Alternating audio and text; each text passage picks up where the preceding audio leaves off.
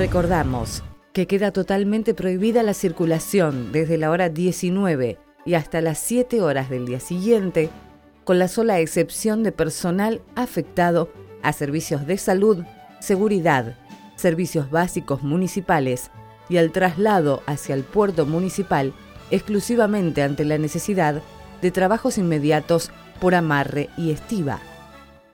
Muchas gracias.